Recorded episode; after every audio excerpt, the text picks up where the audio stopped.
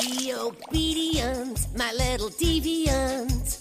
Together we will find the right ingredient. We will stir the goop that is the horror soup. And the last thing you will find is a spaghetti hoop. There's eyes and flies and anything that dies. There's a nasty surprise in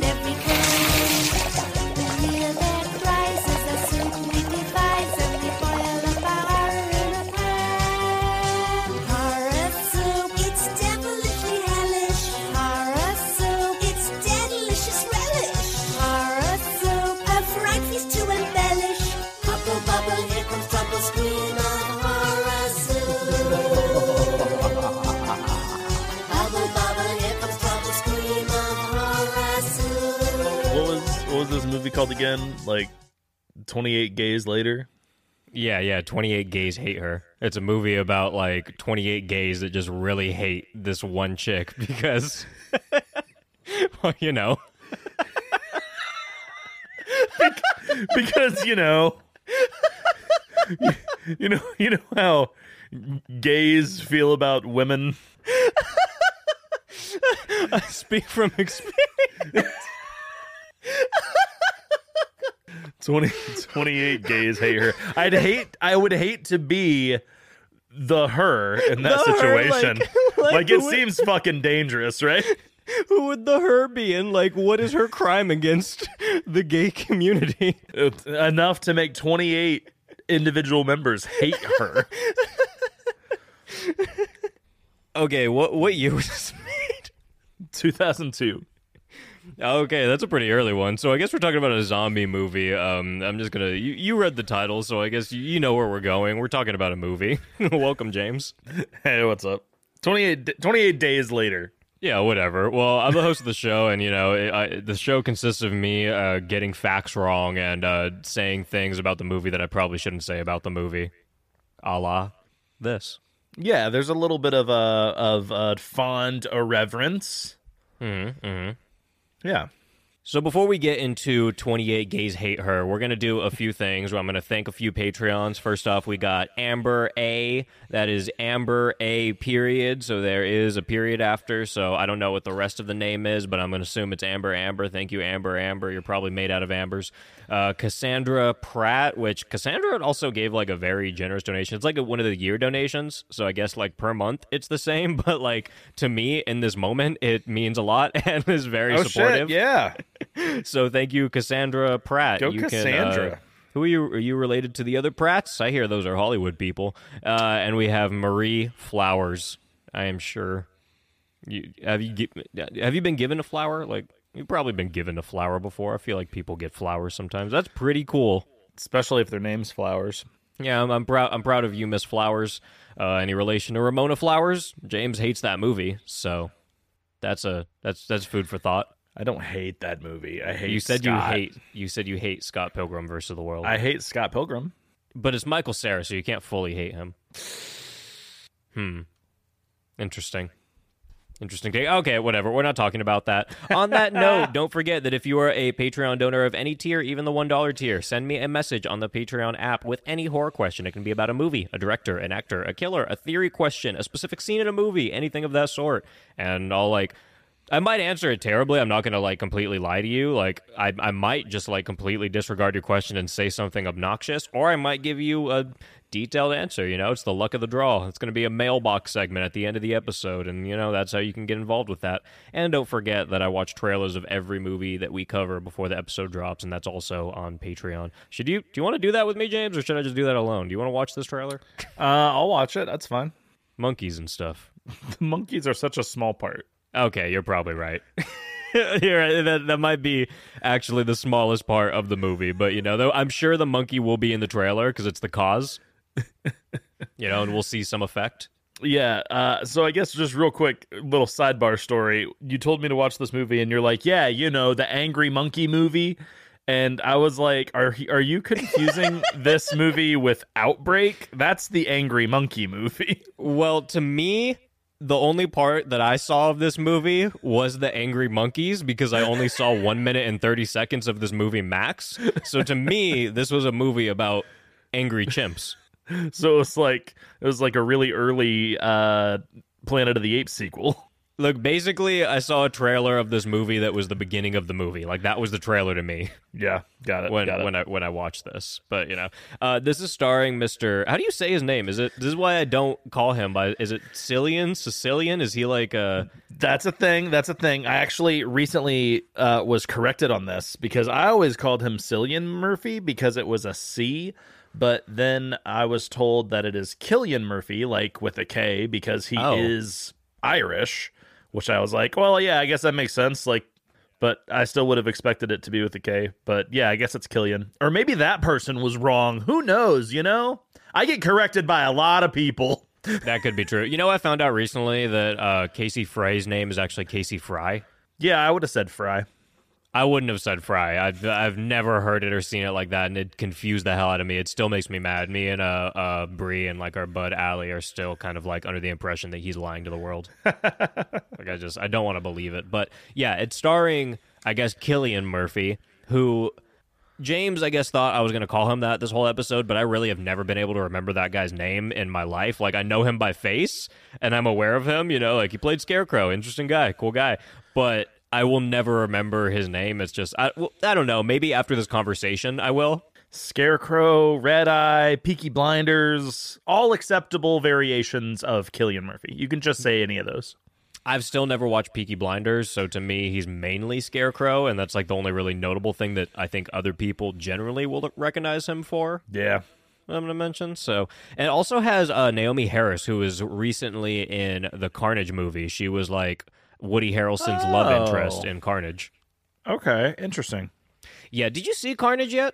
No. please don't. And I advise anyone listening to this to just save your ah. fucking money and actually boycott that piece of shit. That absolute piece of garbage movie. That bad, huh? Dude, it is so fucking bad. Like if if anyone saw the first Venom and you didn't like it, if you liked it, then I don't know. I guess maybe you'll like it. I can't imagine you would. It's ridiculous. But if you saw the first one and you didn't like things about the first movie, then oh boy, they did not fix any of those things that you liked in the second movie. In fact, they they doubled down and they made it 10 times more annoying than it was to begin with. Ooh, that sounds terrible. Tom Hardy's just walking around the whole movie like, "Hey Venom, what's up, guy? Why don't you want to hang out with me, bud?" And Venom's like, "Hey Tom Hardy, I'm gonna go see you later. I'm gonna go hang out in Mardi Gras and then cry in a fucking fucking alleyway. Like it's so stupid." I will say this though, Woody Harrelson as Carnage, awesome. Every time he was on the screen, pretty fucking awesome. But it is not enough to save that dog trash movie. Yeah, I get that. Uh, I, I wanted to bring up that Naomie Harris is also in the uh, Pirates of the Caribbean movies. She's actually kind of in a lot. Yeah. She's around. Like you've definitely seen her in something before. She's in a lot of big movies. Yeah, I was looking at her uh, her filmography and I was just like, "Holy shit, you are in everything." Yeah, I recognize her immediately from Carnage because I just saw it recently and I was and I'm very still adamantly like upset that I spent money on it. I actually that's like the only Marvel movie that I've ever uh, seen a theater and damn near left for. Oh shit. I had to stay because I was like, I have to finish this. And I will say it got better because Woody Harrelson started popping on more, but like I don't know. I'm I'm kind of in a weird ballpark where I do want to see it again because it could be that it's so stupid and bad that maybe I'll like it on a second watch. But on the initial watch, you know, hoping for it to be like better than the first one and like, you know, fix some stuff, I just hated every second of it. I just had that same experience this week with Scream 3. Oh my god. Are you serious? I liked it so much. Oh, oh, you liked it. Yeah. Up upon upon revisiting it, I had some time away from it. I saw it years ago and I was like that movie sucks. And then I watched it this this week and I was like holy shit. It's better than the second one. Dude, it has such a better plot than Scream 2, like all around. Like everything, like it makes so much more sense. It's so much more like just fun and entertaining. It should have just been the second movie. Like the second movie shouldn't exist. Actually, like I mean, it's still obviously a really good movie and whatnot, but in comparison, Scream 3 is so much better. Mm, there you go. I feel like people just blindly say like Scream 2 is better, and it's like it's really not. Well, there is some stupid stuff in Scream 3, and I do hate the villain technically, but if you I, I hate that like it just seems like it comes out of nowhere. But I like the fact that it's it's just it's a better sequel. It's a better sequel. Yeah, and all around, just storytelling wise, I think it's a much better story than two. Like Yeah. it has a lot more depth to it. It has a lot more like turns and whatnot. Even though like the reveal is kind of like weird at the end, it's still like when you think about it in the long run, it makes makes way more sense than like most of the other endings in the Scream series. Well, yeah, two. Honestly, the ending's kind of boring. It's like, oh, The ending sucks in two. Like I am a fur. I will never argue anything other than that. I think the ending of Scream two like kind of sucks. well, there you go. I'm glad that everyone uh, tuned into 28 Gays Hate Her to hear me talk about Scream Three, and and you bitch about Carnage. Look, that was really just more for me because I had to bitch about Carnage, and then I specifically told you like last night to let me know what you thought about Scream Three because you always told me you hated it and you were mad at me for liking it so much. So Yeah, it was great. It was I great. just needed that. this was also okay. So we were talking about. Uh, oh no, we just talked about the cast. So this was also directed by Danny Boyle and written by Alex Garland. Alex Garland, I think I don't. I, I wasn't too familiar with either of them, but I know movies from both of them. Garland made uh, uh, Ex Machina, which you said you didn't watch, but that's a movie that I really really like. I've only seen it once, to be fair, but when I watched it, I was like amazed. It's really Yeah. good. That's good. And then uh, you said you like something of Danny Boyle's specifically. Oh, not necessarily. Just the fact Oh. that he doesn't make horror movies. Oh, because he does like 127 hours. Like he's the dude. I think he wrote and directed that. Let me double check. He does like Oscar bait movies.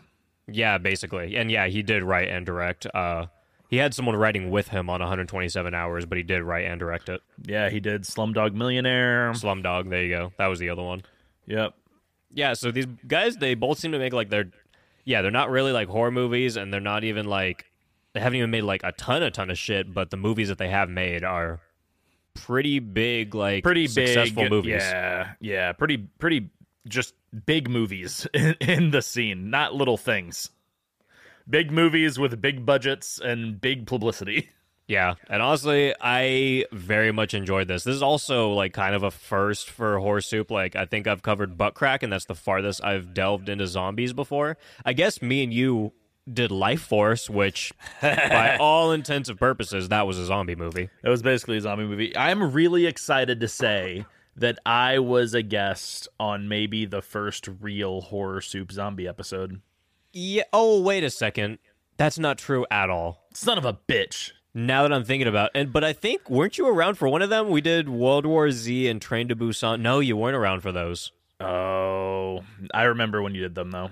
Yeah, I actually completely forgot about those, and I think the only reason I forgot about them is because that was not by choice. Those were Patreon picks, and also this one was too. The only time I've ever done zombie movies were from Patreon picks.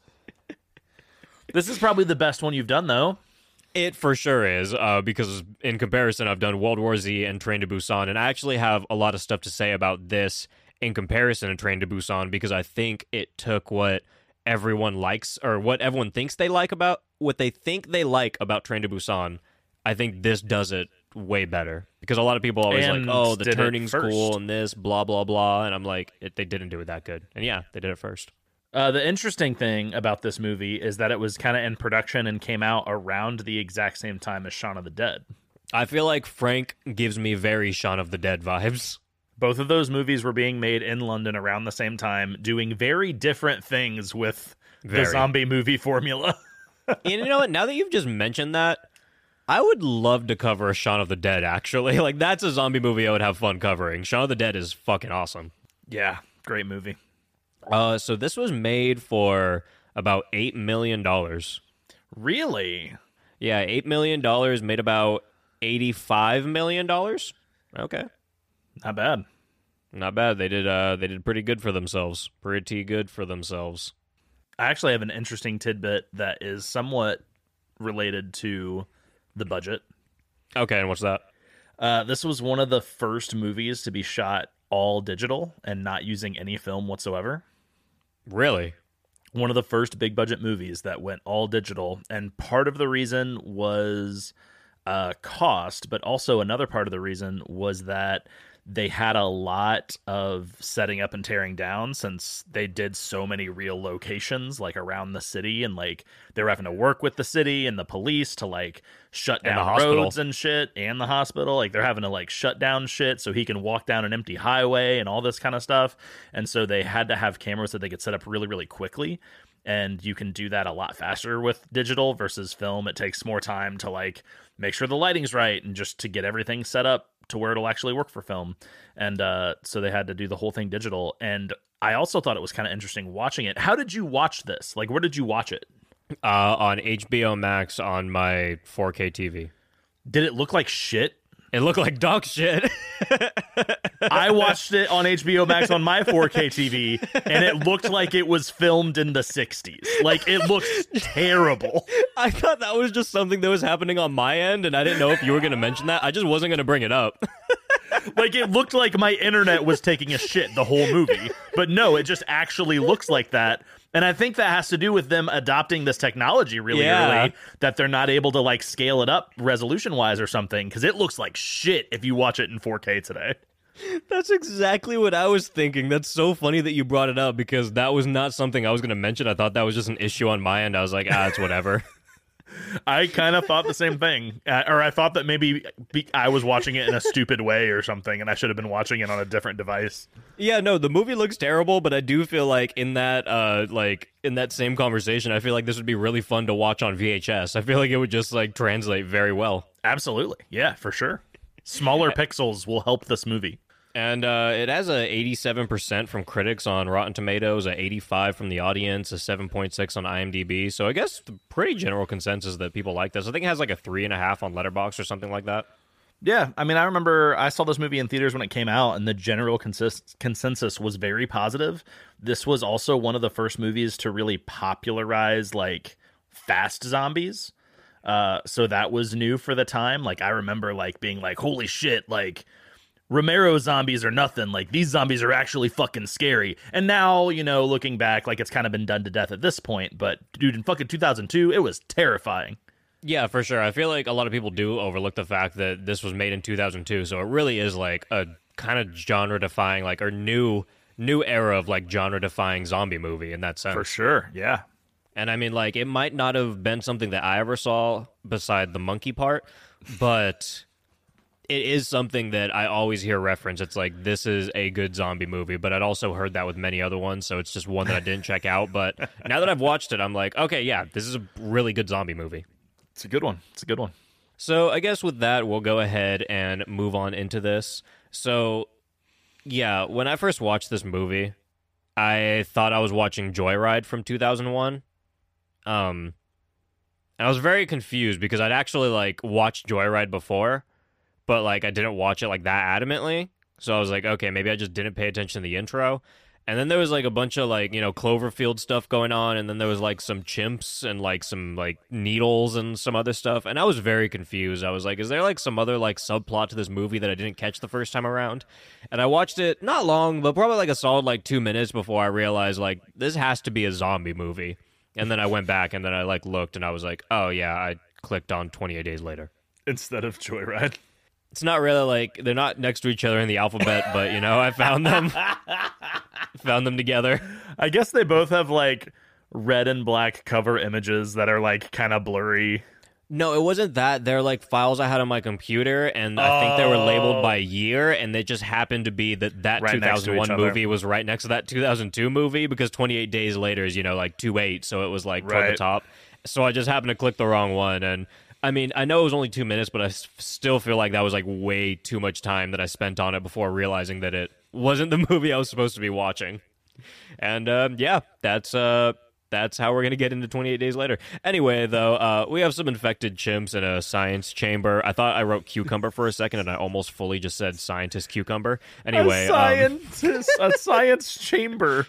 I really, I really do wish that they started this in a scientific cucumber. I like the I like the word science chamber though. It is that. It's this just random like room. It, like it's like is this in a building? Like where's the building? Like it's just a room. James, that's why I called it a chamber because I didn't know what I, what the fuck else to call it. I was like, it's not exactly like a laboratory. It's just kind of like a little science hideout somewhere. Yep. It's a chamber. It's a science chamber. You're right. So uh, yeah, then there's people here who want to steal some chimps that are infected with pure raw rage. Yeah. I mean, like it, that's what they say. The eco terrorism bit is a little strange. Like the the militaristic like PETA thing is kind of weird. Look, I didn't know that what was that that's what was happening until I looked it up on fucking like Wikipedia and IMDb, and they were like, "Yeah, these are animal rights activists," and I was like, "What the fuck? Where?" I thought those were like fucking savage murderers. And they were they, that was PETA. You're telling me that was fucking PETA? Or like a stand-in for that, like an extremist animal rights group. It's kind of it's kind of ridiculous. One of those guys was definitely a Russian terrorist. You're telling me they were just there to set some monkeys free? Like they had like assault You give rifles me and monkey! like they had like bulletproof vests, and they were there to just open some cages. That's the most ridiculous Yep. fucking thing I've ever heard in my life. that intro is just so crazy. Like it's Cloverfield, and then there's science monkeys, and then there's fucking fucking militaristic PETA trying to fucking kill scientists and open some raw rage monkey cages. Like, what the fuck are you even talking about? Like, there's so much that happened in those three minutes. So yeah, I mean there's there's very there's three very distinct and clear acts to this movie. It follows the clear like act one, two, three trope for sure. And I think like they made that and then they're like, wait, but we need an origin story. Yeah, they were like, hold on, the first like act one needs an act one. act one needs an act one. What do we do? Fucking monkeys, bro. but that's like the that's James. That's not even the biggest worry that I have. Like that's the least of my issues with everything going on there. like I, I literally like forgot about that so fast when I found out those were fucking animal rights activists. Like, are you Yeah, kidding man. me, dude? They know their shit. Dude, James, if I didn't look that up on like Wikipedia or IMDb, I would have found that out from you. PETA ain't nothing to fuck with. Okay, whatever. That's that's just so crazy. Anyway, these chimp robbers don't care about what the scientist has to say because he's a nerd or whatever. I feel like they kind of just treat him like like uh like a nerd on like a ski movie. They're just like, oh, whatever, dude. I'm gonna ski this fucking slope anyway, bro. Shut up, you fucking nerd. fucking science guy, science dick. so one of the robbers lets a chimp out of its cage and it just beats the shit out of her while the dude with the thick face, like the, the Russian terrorist I was talking about, he Right. starts like beating up the fucking rage monkey like with a bat or something, or maybe with his assault rifle. I don't know. He just started beating the shit out of it like into a bloody pulp. and then we see the chick turns into some kind of, you know, rage zombie pretty fast. You know, things are hectic.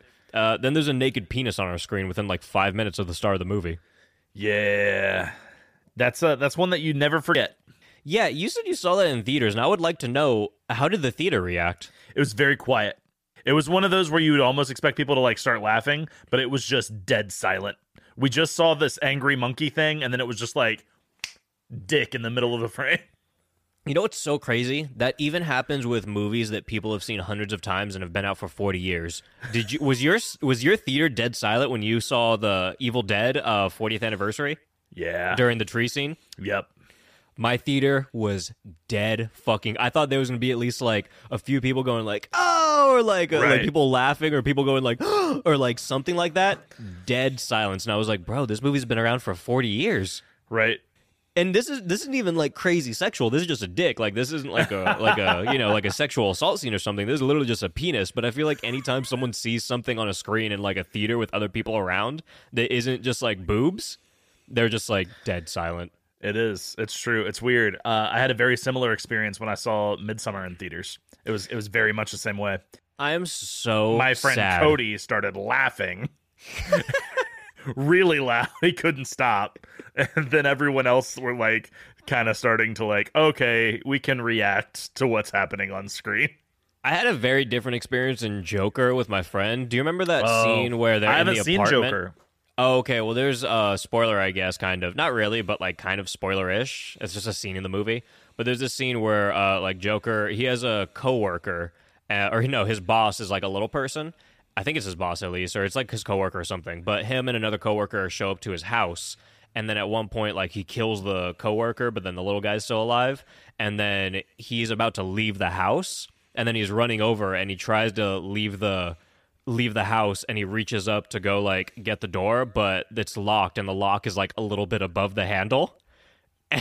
And me and my buddy started busting up laughing, like crying, like, I'm sorry. If you don't think that's funny, I'm sorry. Like it's not even a That's disrespectful funny. thing. That's fucking funny. Like That's that's comedy. that is meant to be laughed at for sure. And the theater was like dead silent. But the second it happened, like, because it did a thing where like it kind of panned from his hand up, and like before, like right when the pan like just kind of started, like me and my friend like immediately knew it was happening, and I let out like like a.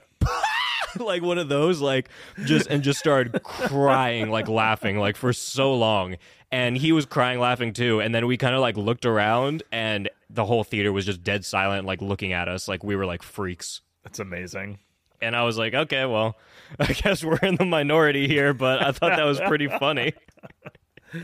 Yeah so we get a we get a cock at the dead center of the screen. But uh then right after that it's basically the exact same next what 10 to 20 minutes as the beginning of the walking dead? Yeah it's very walking dead. It's like you know there's a lot of setup. They're kind of just like hey you know it's a desolate desolate universe out oh here. I mean just if you've seen walking dead tell me if you've seen this before. Man wakes up in a hospital all by himself. This seems odd there's no nurses, no doctors, no people, no anything around. I'm just going to get up and walk around in my hospital gown for 10 to 15 minutes and just just walk around and see zombies and see all these dead people. It's the same first 20 minutes. Yeah, and if you're coming from The Walking Dead and you're watching this after, it might seem redundant, but when you think about it, it's like, no, this is the first one that did it. They did it. So when it came out, pretty cool. And even when I'm watching it, I'm like, you know, it's it's a pretty cool open, you know? It's a great open. It's a great way to start a story. It really is, and it'd be a lot cooler if a shitty show didn't steal it. Oof. Yeah, sorry, I'm saying it. I don't like The Walking Dead. I, I stuck with it for God, I think four seasons, and that was probably two seasons too long. yeah, like it got very redundant very fast. Yep. Sorry. I was always on the side where I, I wore a, a shirt of what was that one guy, Nigel or whatever the fuck? Negan? Negan.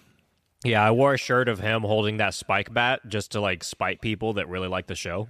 Yeah. I mean, the shitty thing was though. I mean, he killed Glenn, and Glenn really was the best character.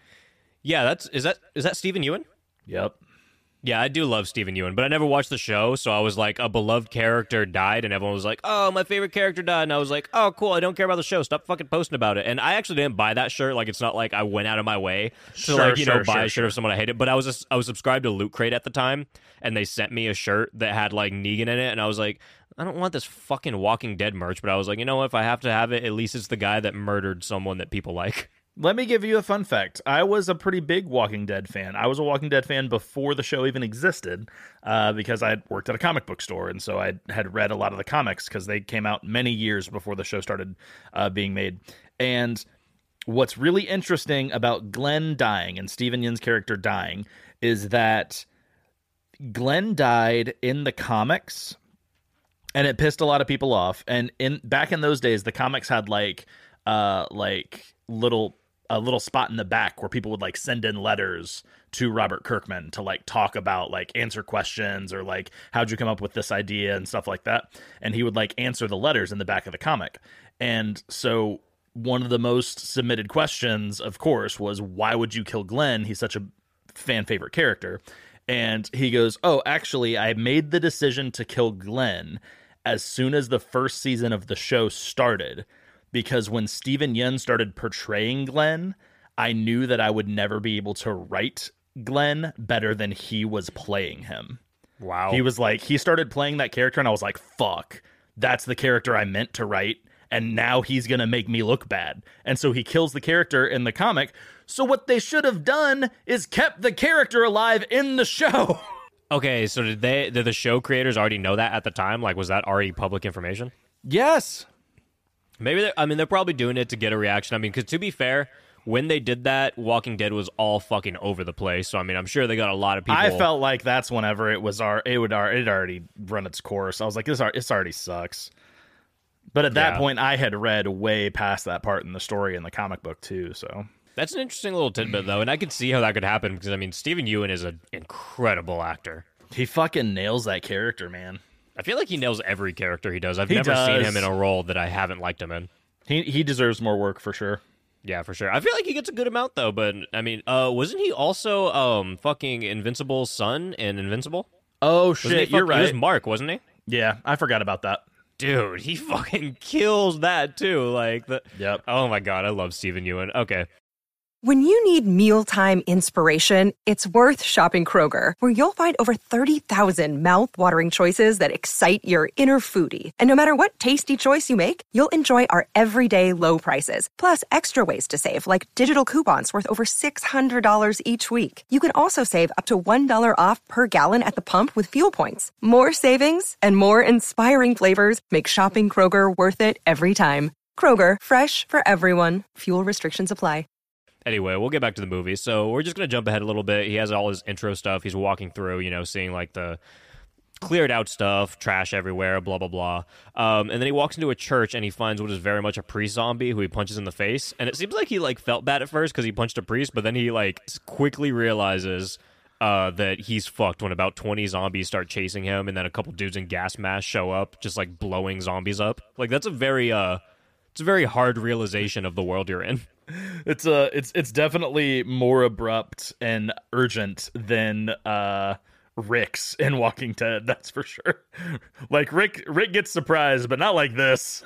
This dude goes through so much so fast. He's like, "Oh, no one's around. Okay, is anyone alive? Okay, fucking million zombies, explosions, gas masks. Like, When you look at it through that perspective, like how does Jim even find the will to stay alive? Like you you almost would think that he would he should have died in like the first like half an hour of the movie. Like he should have just been like, nah, fuck this shit. Like and I mean, he also realized very early on that like his loved ones and like his son and everyone are all dead too. So it's like he also has that on top of everything. Right. And then he finds a new group, and then he obtains a few rules. One of them is being, uh, or not being, one of them is never go alone unless you don't have a choice.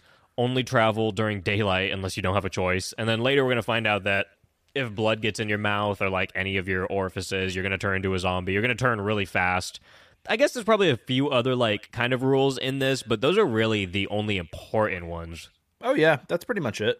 Yeah, it's pretty straightforward in this. Like they don't have a bunch of like and I think that's why I really like this too, because I feel like in a lot of zombie movies, there's like so many twists and turns and ins and outs of like, oh, if this happens, but if this happens after or before this, that, then it's okay, or like it's okay for a little while, or blah blah blah. But this one's just like, nope, you get bit, blood gets in you, you're turned immediately, and that's it. There's no going around it. Yeah, which I mean we we see that pretty quickly. We have a character who we even have a name for. Mark is not in the movie very long. Dude, I thought he was going to be in the movie for a long time. I thought he was Rambo. I thought he was going to remember that guy that was basically Rambo in Train to Busan. I thought he was him. Yeah, no, yeah. I thought he was gonna go around like just punching zombies in the face and like beating their ass, and I was like, oh no, Marcus fucks so fast, Yeah, Selena beats the shit out of him. Dude. That's pretty crazy. Like they get attacked by a horde of zombies. We could probably just skip to that because we've already talked a lot anyway. Yeah. Um, he's pretty much just like a bunch of zombies just pop into the room. It happens a few times, but they pop in, they start attacking them out of nowhere. Mark kind of beats them off. The zombies gets fucked up. Like you see a lot of gore in that first scene. Like you get the zombies stabbed like really close up, like blood, stakes. It almost seems like vampires for a second. I swear to God, I saw a stake go into a zombie. yeah, Mark gets bit in all of this, and then right after, she's looking around, she's looking at Jim, she's like, "Did any blood get in you?" Blah blah blah, and he's like, "No, I'm good." And then she looks at Mark, you see a big old like mark in him. that was pretty funny. and then she's like, "All right, Mark," and he's like, "No, no, wait, hold on." And then she just starts hacking into his arm, and at first I thought she was just chopping his arm off and establishing like you know, Right, yeah, right. that's what you thought too, right? If you Yep. cut off like the surface, it's not, or like the you know the the attack point, then like you know it won't spread to the rest of you. Right. But uh no, she hacks him into ground beef. Yeah, she just keeps going. She fucking wrecks that dude. Dude, I wish we saw him after because I'm sure he looked like he just went through a fucking bread slicer. Like in Fear Street, he probably Right. looked like that. Dude, it, she goes ham with that fucking machete. Dude, like I feel like he was already very much dead way before that, and she destroyed. Which also I'm not mad at because that's what I always get mad at people for not doing in movies. Did you notice there's this lotion bottle just sitting right here? I didn't. but I know you always have it close by. I've been around long enough to know that the lotion the lotion bottle is if it's not on that table, it's on this other table just over to the other side of you right there. it's very true. I, I don't have many spots, all right? It's a small room. but yeah, he gets pummeled basically. Yeah. There was also um in between that there is this really fucking sad scene where Jim kind of walks off for a second and he pulls out a picture of his kid and his wife. Or I think no, it's just his kid, but it has a message from his wife on the back and it says, "With endless love, we left you sleeping. Now we're sleeping with you. Don't wake up." I think those were his parents, and that was a picture of him as a kid. Oh, was that okay? Whatever. Still sad. I'm still sad. okay, so he didn't have kids. He has parents. Okay, well, his parents um love him. Yeah, he got hit by a car or something when he was a pizza delivery guy, and so he was in a Wait, coma. what? Yeah, that's how, that's why he was in the hospital. Oh, I thought he was the scientist with the monkeys. Oh god damn it. That definitely wasn't him. Now that I think about it, that guy was a nerd, and I think probably a different ethnicity. Okay, so Jim was a pizza delivery guy. He got hit by a Hmm. car and he was in a coma in the hospital. Wait, And when so wa- did we see the pizza delivery? Who was he delivering to? we didn't see any of that. He just tells Okay. them that's how he woke up in the hospital. Oh, okay. You see, I don't listen to what men have to say, Good for you. so I didn't catch that. Honestly, it's a good call, especially white ones. Especially British ones. Fuck, bro. You kidding me? like, what are they ever saying? Like, oi. Are we gonna get in? Are we gonna get into your British accents again? I feel like I've already done this episode. All right, we should probably cut up a little bit. We kind of skipped some stuff that didn't matter too much. Um, all right, so we get over to like Jim and Selena walking around, and she's like, "All right, Jim, here are the rules, buddy. You can't hesitate, and you know I would kill you just like I did Mark if I had to." And then she's like, "Oh God." You don't have a plan, do you? Which I honestly think is the funniest fucking thing you could ever say in a zombie movie, especially in this situation. Because there's, she's so there's always a fucking plan, and she's like, "What? You you think there's a cure? You you gonna fucking fall in love with me? Like, what's going on, asshole?" Selena's a really, really great character. Uh, she also has a really great line where Jim asks her, like, "Oh, how did you know he was infected? Like, what if he wasn't?" And she said, "I didn't kill him because I knew he was. I killed him because I know that he knew he was." yeah, and that's honestly perfect. Like, you see that look in someone someone's eyes, uh, kill them if there's zombies around. That's the rule. I don't care. She is a fucking badass. Yeah, she's awesome. Like she is honestly like the best character for sure. And then Jim and Selena don't get to chill for very long because a they see bunch of- Christmas lights. Yeah, that is some. There's also why is he playing? What's that song that is playing? Hold on, I have it written down. I just thought it was so dumb. Like, I mean, I get it. Like, you're always going to be looking for other people who are surviving, but like, oh, look, Christmas lights. That's probably a safe place to go. Let's go see if they need our help. Oh, they're playing the fucking Frosty the Snowman song. It's just on a repeat. It's just like Frosty the Snowman is a wonderful, wonderful guy. He's made of snow and Christmas Ho, lights ho, flashing ho. the whole time. Fla- Frosty is the guy. I don't know how the song goes. That's pretty much it. You got it. But yeah, they kind of just like get attacked. He's like, "Wait for me, Selena," and then he almost gets ate up. And then, fortunately for them, some dude is living in an apartment upstairs and has full riot gear and zero fear of attacking zombies like head on, Yeah, man. which is kind of crazy. Like, I kind of feel like I'm also very confused. Like, if he has that riot gear, why didn't he bring it with him later? It's a great question. Maybe it couldn't it couldn't fit in the car. Yeah, I didn't think about that till right now. Like, why? If you have that, shouldn't you just be wearing that always? There's a lot of uh questionable decisions from Frank, I would say. Yeah, I feel like sometimes he's a very smart guy, and other times he's just like, oh well, you know. I think Frank's kind of a dumbass and maybe just lucked into a couple decisions. I think so. Well, anyway, Frank is this, this guy that has a kid that's living in the apartment playing Frosty the Snowman on repeat in a Christmas room. That's never even explained either. I thought he was going to be like, I thought his kid was going to be actually a lot younger or something. He was going to be like, yeah, this is to comfort her. But I think she's like at least like 13 or 14, right? Yeah. So I don't know. I feel like she's a little past needing Frosty the Snowman on a repeat 24 hours a day. Like I think the the lights are enough, right? If you're just trying to like do an SOS kind of thing, the lights are enough. You don't need to be playing that and subjecting yourself to having to hear it constantly. I don't even know if that was an SOS. I feel like he had blackout curtains in that specific room that was playing Frosty the Snowman, and the rest of the area did not know that he was playing Frosty the Snowman. Like what was the, what was the deal with that? And is that supposed to alert people? If I heard Frosty the Snowman, I'd go the other way. Right? Like that's not a place I want to be, even if there's not a zombie apocalypse. Absolutely not. So, good on you, Frank. Okay. Way to go, Frank. Well, they get ready to go to bed because they're now hanging out with Mr. Frank, and I feel like Jim had a pretty awkward conversation with uh Frank regarding like the sleeping arrangements. I thought he was gonna like assault her at first. Oh, I did not see No? that from Frank. I Dude, was not I- picking up on that. He was just like, "Hey, do you need to sleep in there?" or like, "No." I don't know, just the way it happened because he was like, "Hey, you gonna like you sleeping like with the girl or like you going some?" He was like, "Oh no, I'll go in the other room." And then he was like, "Oh, uh, okay." Just the way he kind of like felt like kind of like gave a weird response about how he was like, "Oh, okay." I was like, "Are you gonna like try to sneak in a room and do some weird shit?" Because like I don't know, I feel like I've seen enough like finding shelter movies or like zombie movies or whatever that like there is a creepy guy that's just like, "Oh, okay, this is my fucking chance now." Well, that's the thing. This movie goes there, just not yet. It does, and it goes there way, way harsh. Way harsh, for sure. Uh, so I would like to point out, though, right before that, right before he interrupts him in the bathroom to ask him about the sleeping arrangements, that's when we have Jim like. He goes into the bathroom, takes a shower. He's like shaving and like cutting his hair because everything grew all re- weird because he was in a coma for however long. Why does he come out of that bathroom looking shittier than when he went in?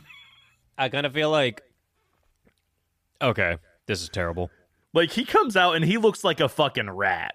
Yeah, this is terrible what I'm about to say, but I feel like when a UK person cleans them up, it's the goal is to look shittier. they don't take care of their teeth. Like, why would they take care of their appearance? I mean, like, even if you just shaved his face, but he left, like, I know his hair was grown in weird or whatever, but it looked better than this terrible fucking, like, Okay, little James, boy, like, cut that he walks out with. It's so bad. Looking good in Great Britain is looking terrible by anyone else's standards. All right. I guess that's it. Maybe I should move. I mean, yeah, I mean, like, I would do great there. I just don't. I just don't try. I would do Great there. I just lost like every UK listener with those Oh my god. They're like, guys, we you don't get it. We brush our teeth. Yeah. I mean, he, He literally does though. He comes he walks out of that room and he looks like someone you would see in a movie who like is some asshole at a soccer game who like drank too much and he's like yelling at everyone. That's what he looks like. Yeah, he walks out of the room and he's like, "Oi, governor, where the zombies at?" yeah, that's UK, All right. and it's and UK is okay. It, it, I N M Y I's. This is uh this is also right after this is where we get the uh the big 28 days like slogan almost. Is it? Oh Yeah. yeah. Is we get that a couple times. We do get it a couple times, but this is where it happens the first time whenever Selena says uh yeah, they need us more than we need them. Wait, is this 56 days later then? What? Was that 28 days later? Yeah, so I think by the end of the movie it's 56 days. Yeah, I was gonna say because if they did that that one time and then they did it again, isn't that 56 days later? Yes. Okay, so 58 gays hate her, or 56 By the I end, two. by the end of the movie there's 58 of them. and then two more just came along for the ride. Just call it 60. Just round up six. There's sixty of them. they all hate her. Do you think that her is like Cher or something? Yeah. Fuck. That's how I feel when I listen to Cher. Yeah, that's how I feel too now. So anyway, uh, where we at? The stereotypical uh, starts when Frank shows Selena and Jim are recording. He's like, "I need, I need you guys more than you need me. It's true. Me and my daughter need to get this, these soldiers because they might have a cure." And you know what? I would have been upset, but I'm like, you know, just the fact that they kind of like acknowledged it earlier. You know, when Selena Right. was like, "Oh, you know, don't want a cure, don't want love, blah blah blah," like both those things happen. Yeah. Yeah, but I'm o- I'm okay with it, I guess. Yeah, it's fine. Uh I think that it's really funny that they're just sort of like, "No, we don't want to do that." And then Hannah just like basically says, "Pretty pretty pretty please." And they're like, "Okay." right? Like she literally just comes in and goes, uh, "You guys are dumb," and they felt like challenged by a child, and they were like, "All right, I'm not dumb. I'm not dumb. I'll do it." Yep. And that's what okay, that's how we got the whole movie. That's the whole plot now, is because Hannah said you have to. It's like, oh, okay. No, I was gonna say that's the plot of The Last of Us, but I feel like it's a little different. There was a little more substance to that. A little bit more. A little bit more. Yeah, this kind of was just straightforward. Hannah going, "Come on." Let's go, bitches. Hannah's technically calling all the shots. Yeah, she kind of is. I didn't even think about it till just now. She re- she even drives the cars. She even drives the cars. Remember that scene where her dad's like, "You can't have any Valium." I'm like, "She's basically your dad." right? like she could definitely have some Valium. and she does. She does. She has a lot of Valium in this movie, actually. anyway, the, remember that scene of them driving through the cars and like the broken glass? That was actually just a really cool shot all around. Like I'm kind of just gonna suck that shot's dick for a second. Yeah, just when they're going through the tunnel and shit. Yeah, and they're kind of just like laughing. They're all like, "Stop it, you idiot!" And Frank's just like,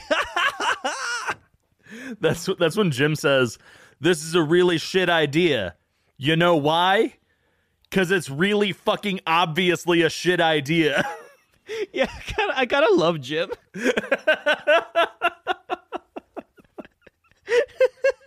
he really is just always just like stating just the truest facts. Honestly, like he's not he's not subtle about it at all, which I love. and then he turns into Batman at the end. But I mean, we'll get to that point. He's Rambo Batman. Like he cut he looks like Christian Bale in The Machinist, right? but mixed with Rambo. right. It's so crazy. anyway, Frank fucks up the car. Like he's pretty much just like, "Yeah, you're gonna pop the tires on the fucking glass," and then he's like, "Nah, I'm good." and then immediately he's like, "Welp, guys, looks like I popped the tires on the glass. What are we gonna do now?" he's like, "I told you so," and they're like, "What?" Yeah, pretty much. It's pretty much like the dad I told you so. Basically, is like, "Welp, I was right all along," and all the kids are like, "What the fuck are you talking about, Dad?" we told you so. And then he's like, "All right, well, we gotta fix it." And then he like he actually has like Hannah fully under the car, like fixing everything, basically. Yeah. Again, just taking the lead. And then I thought it was so funny because they start hearing some stuff and they see shadows and they're like, "What the fuck is that?" It's kind of short. And then a million rats, A million gazillion rats. the most rats like ever in the world, show up. Every rat in London shows up. I thought Hannah was dead immediately because I was like, you can't have that many rats on top of you and just not immediately be dead by whatever bites they did to you in that one second period. Right? No, she's totally fine. She didn't even seem like she had like a butt. They should have put like little rat bite marks on her for the rest of the movie. Something. I don't know how they how she survived even a second of that. I mean, how many rats do you think were on her alone? At least 300? Apparently none, but it looked like 300. they were definitely on her. Like, we saw a shot with her covered in rats, and I was like, bro, you can't do that. Like, it would take so, like, you'd be eaten by the zombies that showed up right after this by the time you got all those rats off of her. right? There'd at least be rats in your car that followed you in there. Yeah, and so apparently that's why the rats are running because there's a horde of zombies on their way. Yeah, do like, are rats even scared of zombies? Like, do they eat them? The uh, these ones do, I guess. Maybe they eat them because they seem pretty terrified. Yep. So Jim wants a cheeseburger. He's tired of Selena bossing him around, and he says this line where he's like, "You're like a fucking annoying aunt on a vacation" or something like that. and then he goes in and gets some cheeseburgers at this cheeseburger joint. And there's this moment where it seems like a zombie's gonna like kill him and like sneak up behind him. But it seems like in these 28 days he's learned a little bit of fighting tactics and he has like cat like reflexes now. Just a little bit. So he goes to kill the zombie. But then he turns around again. There's this another little moment where you think that he's going to have sympathy because like it's a child zombie. Yeah. But nope. Murders it. Murders it. Which, hey, guess what? Also showed up in Walking Dead in the very beginning. Is it weird too? Because later in the movie, he's like, "I had to kill a kid," because the guy's like, "Hey, have you killed anyone?" Blah blah blah, and he's like, "Yeah, I Right. killed a kid." He's like one person or whatever. But I'm like, wait a second, you had those cat-like reflexes, but that was the only guy you killed. How'd you get those reflexes? Like, were you even training? Apparently, he didn't kill another single zombie the whole time. Um, I also wanted to say when they they made a little pit stop before they go to the gas station, they make a little pit stop at a grocery store, which is completely abandoned, but also somehow completely untouched. No one has ransacked it yet. Yeah, the fruit is rotten, but everything else is fine. Like everything is still like perfectly on Fully the shelf. stocked. Nothing's on the ground. Like it's super weird. And then Jim tries to grab a bottle of like regular like cheap I love whiskey. Frank. And Frank's like, nah, you gotta get the good stuff. And he grabs five bottles of Lagavulin. Which honestly, I feel like that was an understatement as it is. Like, if why was he going for the cheap stuff? That's so ridiculous. He's a fucking dumbass. Get the most outrageous alcohol that's there. Why not? Like, I'm doing it up, dude. I'm living like I'm fucking rich in this zombie apocalypse. You saving it for somebody? Yeah, like who do you think is gonna go by? No one has been there. right? This is you might as well take all of it. Yeah, and like everyone's dead. Like you remember like how you were walking around and there was no one around except for a million zombies and like three people? They're not gonna appreciate that log of Lagavulin 16 year. Come on, man. Like just just think for a second. Also, Selena kissed Jim on the cheek at one point, uh, solidifying love. Yeah, they do like the the romance story in this is pretty weird. Like him like being like, "Oh, you're like so he's like so frustrated with her like, "Oh, you're like a fucking annoying aunt or whatever." And then like 2 days later like you're kissing like, "Okay, whatever." Like I think they have a Mr. and Mrs. Smith relationship. that makes sense. Yeah. They they like kind of like beef and they like they're all about the business in terms of killing zombies. All about the zombie business, Yeah, but they rugged love each other. apparently. I don't know. Like it now that I'm looking back on it, it's a little it's a, like it's definitely unnecessary. To say It's a, little, it's a little little forced, but I guess you needed you needed something. Like I said, Jim needed some reason to want to be a survivor, and so this is this is him finding reasons to fight. You know, Yeah, and there are those few scenes where Selena's even like, "Oh, you know, Frank has his kid, she has him. That's why they're alive and like happy in some kind of way." Blah blah blah. Like we don't have that. Like maybe we'll find something. Whatever. So they're kind of just Right. setting up like that, and it is a little cheesy. And to be fair, like in this movie, if they didn't do the romance at all, it would have been the same movie. Like it doesn't like change anything emotionally or whatever. Like he still could have like cared for her and like done certain stuff. And like in the end, like when it comes to saving her and the kid. There was enough reason to save didn't them need to without be a love romantic. interest. Yep. Yeah, it did not need to be like anyone would have gone back and saved them with the fuck shit that was going down. hundred percent. Like even if it wasn't just for her, just the fact that there was a kid there involved. Right. We're obviously we're being ominous, but it's a lot. So Yeah. we'll get to that. It's heavy. So now they're in like the sewer kind of area, and Selena has Valium, and Frank is like, "Hey, you can't let her get fucking stoned and fall asleep." And then like Jim is just like, "Come on, man." Come on, Dad. let her have some Valium. And me and you actually talked about that in the last episode in Spontaneous, where like, you know true. what? There's certain situations where people are either blowing up or there's zombies murdering people where you kind of just have to let your kid like have some Valium. Yeah, Like let your kid do whatever drug they want. If they're doing heroin, sorry, not on me. That's your life choice. like I'm not I'm not going to try to parent you anymore. It's fine. You're an adult. She's driving the car, dude. She's driving the car. And she's like 13. You're a fucking adult now. She's fucking Tokyo drifting the car. She's going crazy, man. So after the Valium, travel continues on a bright new sunny day, and they end up at the 42nd blockade, and Frank says, This is it. But unfortunately, it's far from it because that shit is empty. It's abandoned. Seems like there's no one really there. This shit is is I have questions. I have a lot of questions about this, and it doesn't make sense. Okay, good. First of all, they're listening to the broadcast like the whole way they're driving there, and it's getting more and more like culty and ominous and like weird sounding. Like when you listen to the words that the guy's using, it's like clearly this isn't a safe place to go. Like, why do you think you guys are probably the only person who fell for this trap? Dumbasses. Like it sounds terrible the more they listen to it. And you know what? Now I think about it in perspective too. Like my whole issue is that when I'm watching it, I'm like, okay, it's weird how this whole place is abandoned. Some shit's gonna happen. We're gonna talk about it right now. But these soldiers and whatnot, because the the whole promise is that there's soldiers there and there's a cure, this, that, blah, blah, blah. And the soldiers are there. It is abandoned, but they show up conveniently right after someone gets turned. And at first, I was like, this doesn't really make sense. Like, why would they show up right after? They had to have heard them because when they showed up and the whole place was abandoned, Frank's like fucking screaming and shit. And he's like, what the fuck? Right. Blah, blah, blah. Like, you heard that. So I'm like, why aren't they just showing up?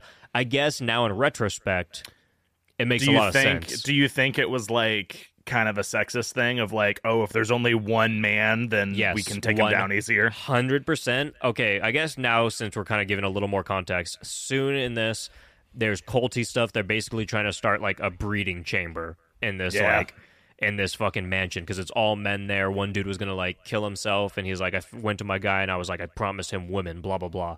So they're trying to like get women here, and that's why they put out the broadcast and all this stuff because they're trying to get people to show up so they can enslave women and then breed with them and blah all this fuck shit. Like it's crazy. It's Yeah. fucking crazy. and so and so do you think that like Yes. those guys were hiding out Yes. and then they were like oh shit there's a guy like i There's don't know two men. One of them is a older. He might be a little bit older, but he looked like he's just like kind of been through some shit. Like he might have been somewhat of a problem. They saw Jim. Right. He was like the weaker of the two men, and he was like, they were like, all right, we can get them in, get them to trust us, but the less of them, the better. But we have to keep the women. So they kind of like, I feel like they kind of wa I mean, this might be thinking too much into it and like too much into the backstory, but I genuinely do think that it was a thing where they were all hiding back and they were watching, waiting because they knew there was a zombie around. Or, but I don't know. Maybe that is a little too far fetched because now that I think about it, the zombie was dead, and that is pretty outlandish to think that a crow was going to be there. A crow was going to squawk, hit a zombie, and then let some blood fall into his eye. So now that I'm now that I'm It's saying it all out loud, but i mean maybe they were just gonna wait until they could like pick frank off on his own or some something, way, like know? some like maybe like do something where they're like, oh, I thought he was a zombie. right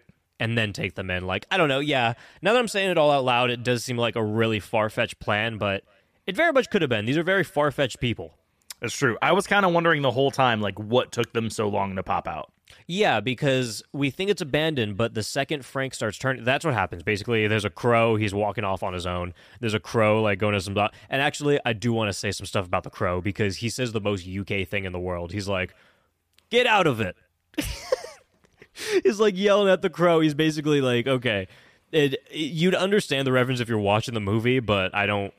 I, I don't have the dialect, so I can't do it. But like, basically, get out of what what the fuck you're trying to tell him to just like fuck off that's like what you're trying to say He's saying go away, fuck off, one of the two, but he's like, get go, get out of it. He's basically saying go on, get in Right, American. right.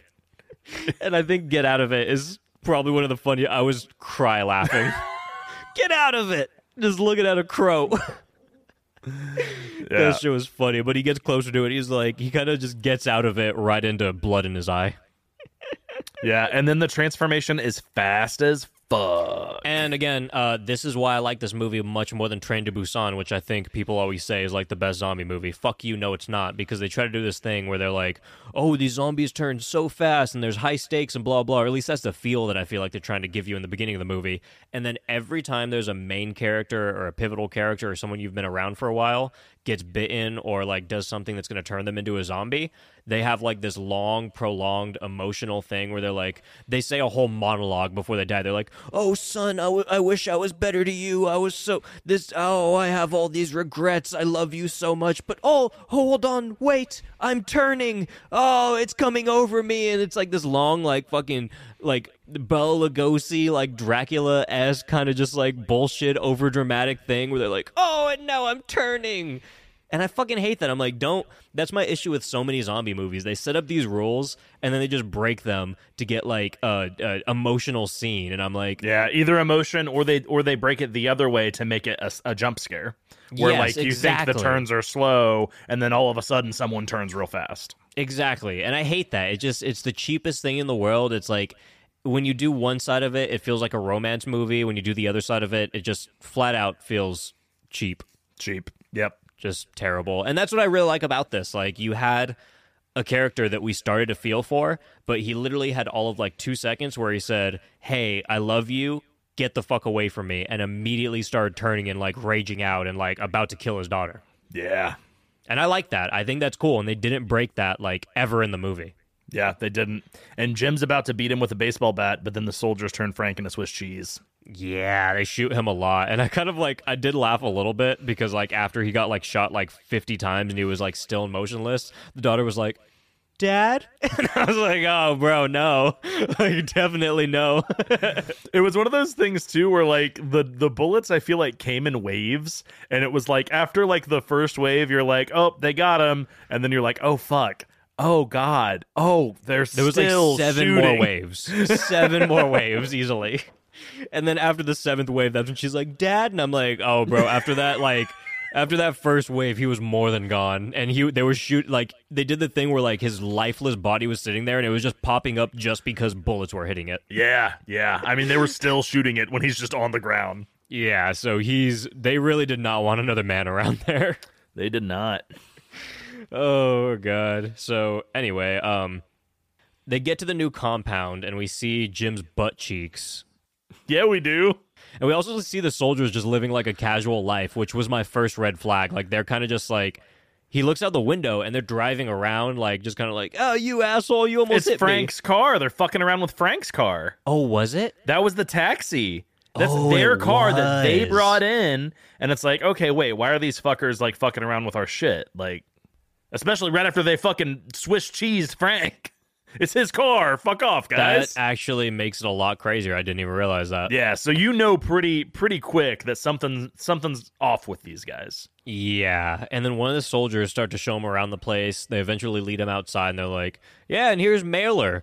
And I also thought this was a big red flag because, like, I know it's a zombie, but anytime you have a chained up black man somewhere, um, I feel like there's underlying tones to that. Yeah, I mean, Like, dude, it is the this soldier brigade is like twenty white guys, one black guy that's alive. He seems like he's fearing for his life at all times. he's the only one that like you feel like has his head on straight, and he's just trying to survive, like Yeah. blend in with these crazy people. Yeah, and I'm like, okay, so you have one chained up zombie, but there's like this ratio doesn't make sense. I'm sure there's many more white guys that turn into zombies before this black guy turned into a zombie, but it's a little telling that that's the one you have sitting around. It's a little bit sus.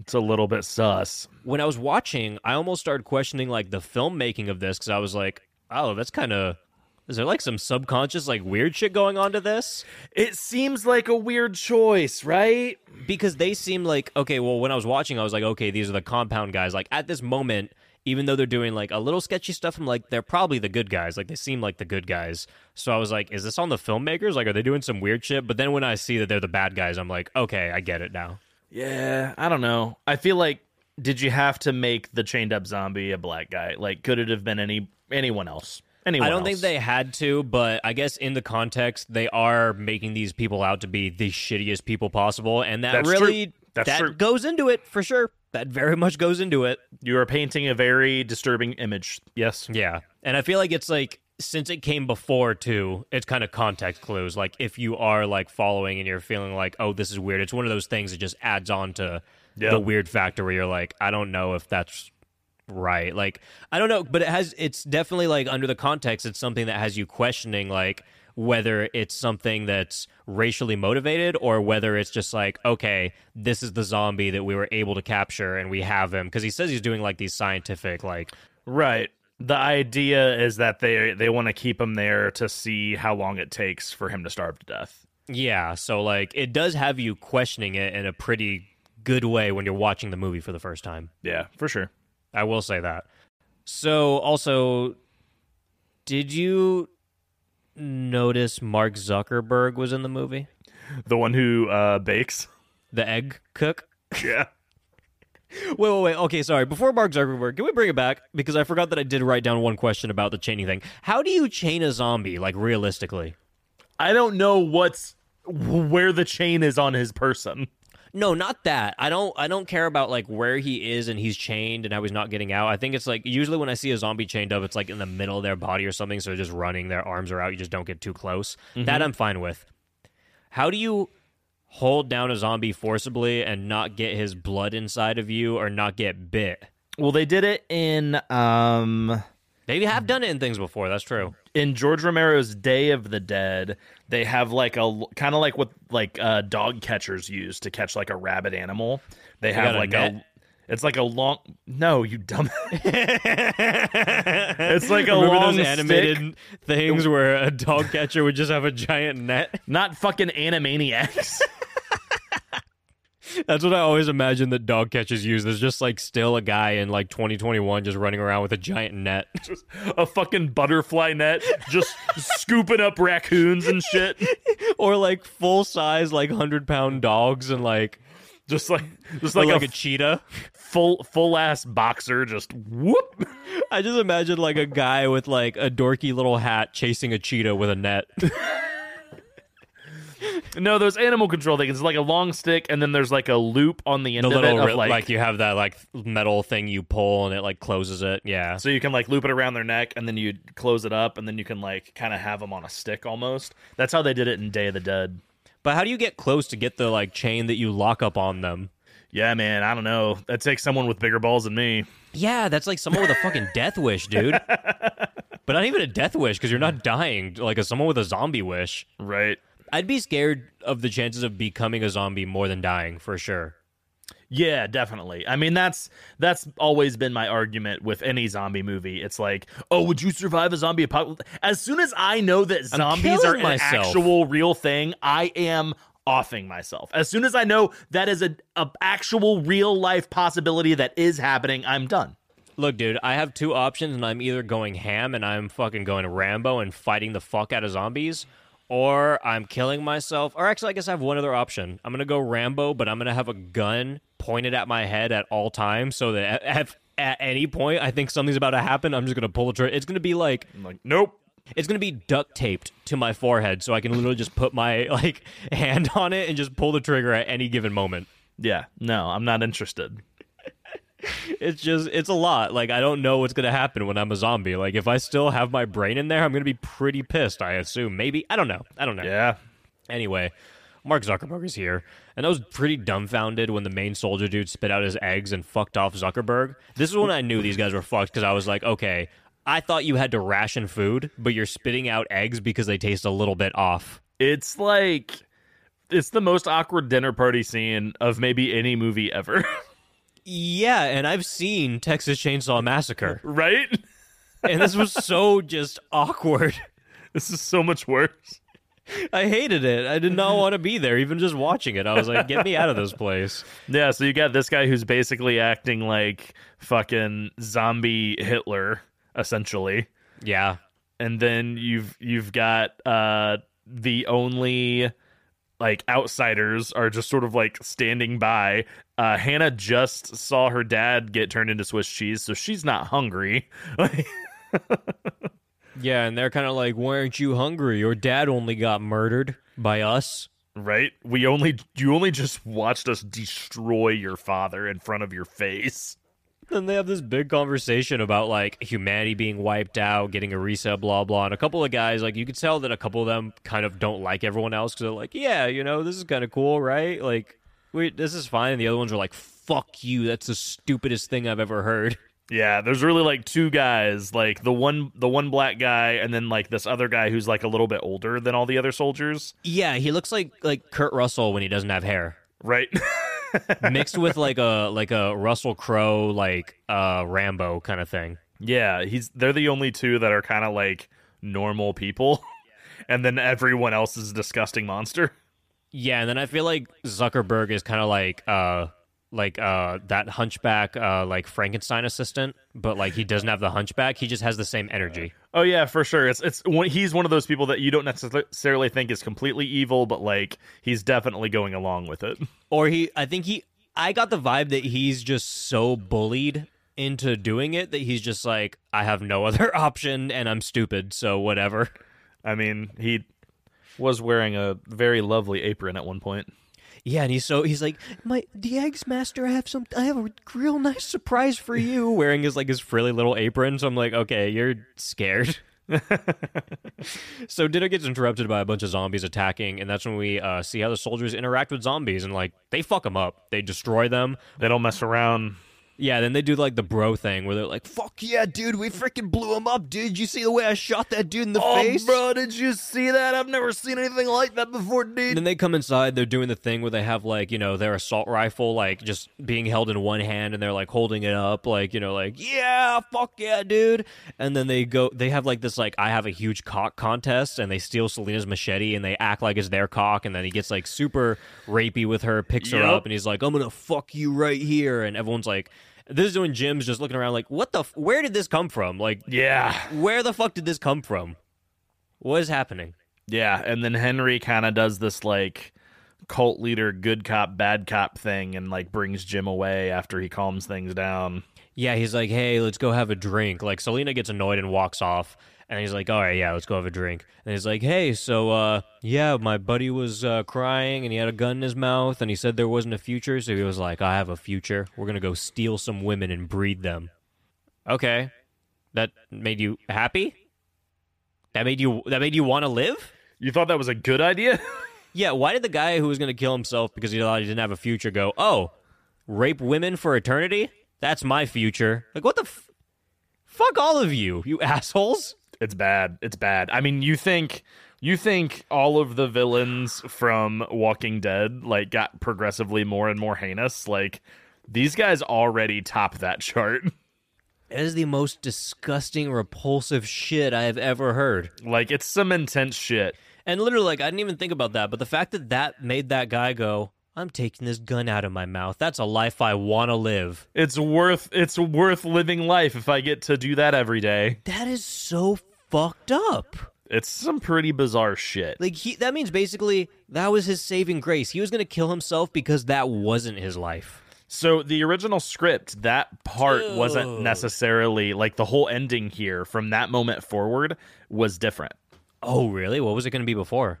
Uh, I can't remember all of the details, but on the DVD, uh, which I used to have, I probably have it around here somewhere. There's a bonus feature, and it shows like just the storyboards because they have the original storyboards from what the script was going to be, and you can like watch the storyboard as almost like a, a really shitty animation where it'll just like go from one storyboard to the next, and it plays out this whole scene. Essentially, Jim was supposed to like get bitten and then they like performed a blood transfusion or no like one of the other people got bit and then Jim does a blood transfusion to like save them but then he takes all the bad blood into him and then he becomes a zombie like that's how the movie was supposed to end wasn't anything like the way that it ends here Okay, so this is really fucked up, but I'm so glad that the movie ended the way it did and not like that. That would have ruined the movie for me. it would not have been nearly as compelling that's for sure Because everything that I've been talking about that I like about this movie, that ending would have disregarded everything. right If they were able to be like, oh, this.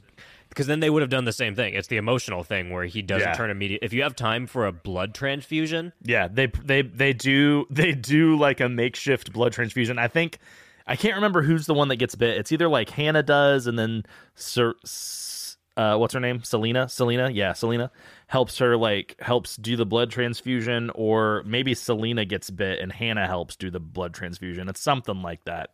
Um, but yeah, this stuff they actually said they wrote the scene re- that we just described whenever Henry s- tells Jim what his plan is. It says that they wrote that scene the day before they shot it. wow. And like the actors helped helped write that whole thing. Wow. That's heavy. Yeah. Well, I mean, I guess off that, I could say that's some crazy, dark, but good filmmaking shit to write on a day. Right. It's like they were like, "Hey, we don't think this is going to work. Let's try this instead."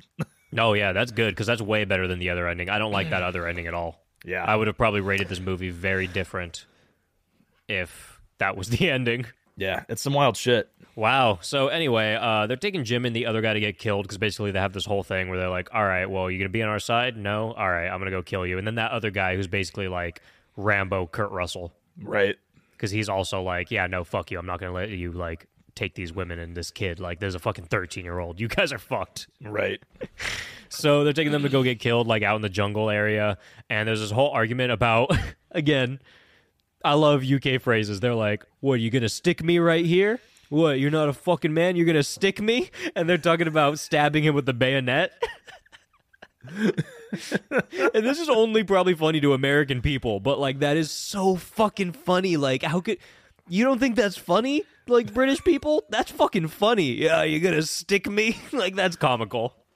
Uh, yeah. So when they're doing that, they're out at this like execution pit. Essentially, it's just this giant hole full of dead bodies of people that I guess didn't want to go along with their plan, so they killed them. Right? That's what I would assume that is. Or maybe there's Uh, zombie bodies in there too. I think it's probably both. I assumed it was zombie bodies, but I guess you're right. It could be that too. There's probably a little bit of both. You're right. You're right. Because, I mean, if they had like a big brigade before this, because it seemed like they did have a bigger thing before, and it seemed like they were also doing very good at, good at killing zombies. So that could very much make sense. Like, why Yeah. would the zombies be taking them out if they're doing so good at just destroying them before they even get near them? They're probably killing the people off that weren't into their whole fucked plan. Right. Yeah. Uh, well, apparently the set designers didn't clean up all those bodies like after they left, and it was like really close to a road. And I read on the the IMDb trivia that like the next day, some lady was driving her car and saw this giant pile of dead bodies, and she wrecked her car because it scared the fuck out of her, and then called the police. Why is that the most filmmaking thing that I've ever heard in my life? You guys are so lazy after shooting like a giant like set and a crazy scene that you leave a pile of fake dead bodies on the side of the road. Just on the side of the road. The most movie making thing I've ever heard in my life. Like nothing tracks more than that. Right, right, and, th- and it's funny because like you think about like I you hear all kinds of stories about that with like Texas Chainsaw Massacre Part Two and like shit like that, but like this was in two thousand and two. But how many times have you heard of people saying like, "Oh, I rented out my house or something for these uh, people to shoot a movie, and I will never fucking do that again because Right. they left my shit trashed." Right, yeah, Like people, like when you're shooting a movie, like think about it. You're like, I want this to be as fucked up as possible, especially if you're doing a horror movie. Like, Yeah. I wouldn't let someone unless it's my own house and I'm just like, fuck it, and I'm shooting the movie or something. Like, I, I wouldn't let someone shoot a movie out of the house. There's gonna be holes in my fucking walls. There's gonna be like destroyed tile and like a bunch of other fucked up shit. Blood stains everywhere. yep. Like, it's not gonna turn out well. Like, that's the most movie making thing I've ever heard. That's fucking crazy. So anyway, he's about to get stuck. They have this whole conversation, and then uh, the Mark Zuckerberg guy shoots the guy to take him out of his misery, and the other guy's like, "Fuck you, dude! I want to torture him." And then that, of course, leads Jim to escape. And it kind of looks like he ran off, but I guess like Mark Zuckerberg's the biggest idiot in the world because Jim just plopped down, and somehow he he just didn't. hides in the bodies, not even under him. He just lays down in the bodies. Just lays down. I'm like, wait, you didn't see any of that? so like, there's a lot of stuff that while I'm watching this movie I excuse, but when I think about it, I'm like, you guys are fucking dumb. yeah, yeah, for re- sure. You're really dumb. so we head back to the house, and the scumbag soldier soldiers are starting to like forcibly undress Selena and Hannah, but like they're not doing it to her. Like you don't see it, but they're like about to. It's implied that they're about to. And then Selena, being the badass she is, she starts kissing one of the dumbasses because she's like, okay, if I start kissing him, he's gonna be like, oh, oh girl. And that's exactly what happens. He's like, whoa, oh, oh Yeah, female interaction. That's crazy. And then she's like, leave the room so we can get undressed. He's like, okay. and so that she could feed Hannah a handful of Valium and get her high as fuck. Dude, that is so fucking like I get it. Like she made the best decision that she could in the situation, but Again, it's just it's really dark. It is very very dark. and it's so dark, like you know what she's doing, but there's a point where Hannah's like, Are you trying to kill me? And Selena says and she has to say this, there's nothing else she can say, but she says, No. I'm just trying to make you not care. Yeah, And on, dude, just saying that gave me fucking chills down my spine. Like, I damn near like fucking cried just watching that and just feeling that. I was like, oh my god, It's intense. That is the saddest fucking thing I have ever seen and heard. Yeah. Like she's shoving Valium down her throat, and when she said, "I'm trying to make you not care," I was like, "Oh my god!" And in this and at the same time though, I mean you're you're completely like understanding of of why that's her reaction. You're like you have to do what you have to do. Like you have to do that, dude. Like that is you have Valium on you. The only other option is like murdering her so it doesn't happen. right. Like you have like two options, and right now, like that's not even an option. She doesn't have a weapon or anything else she could do that with. So like, literally, Yep. the only thing she could do is drug her so much that she doesn't know what's happening. That is so fucked up. Yeah. That destroyed me. Easily destroyed me. It's very very intense. Uh pretty much fuck. right. This is whenever Jim starts turning into Batman though cuz he goes and Oh sets off that alarm.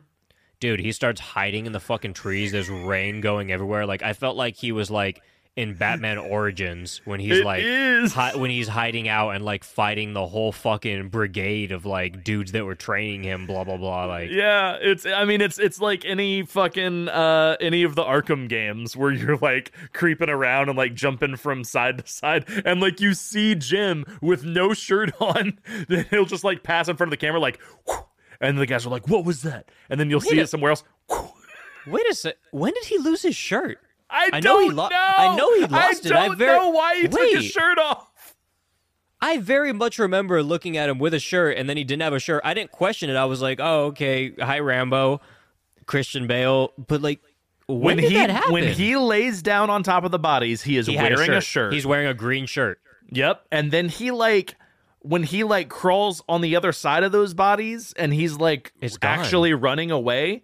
I don't know if the shirt got stuck on something or what happened, but he is no longer wearing a shirt when he runs away. I don't think we saw him lose the shirt. Where the fuck did the shirt go? I don't know. Wait, what?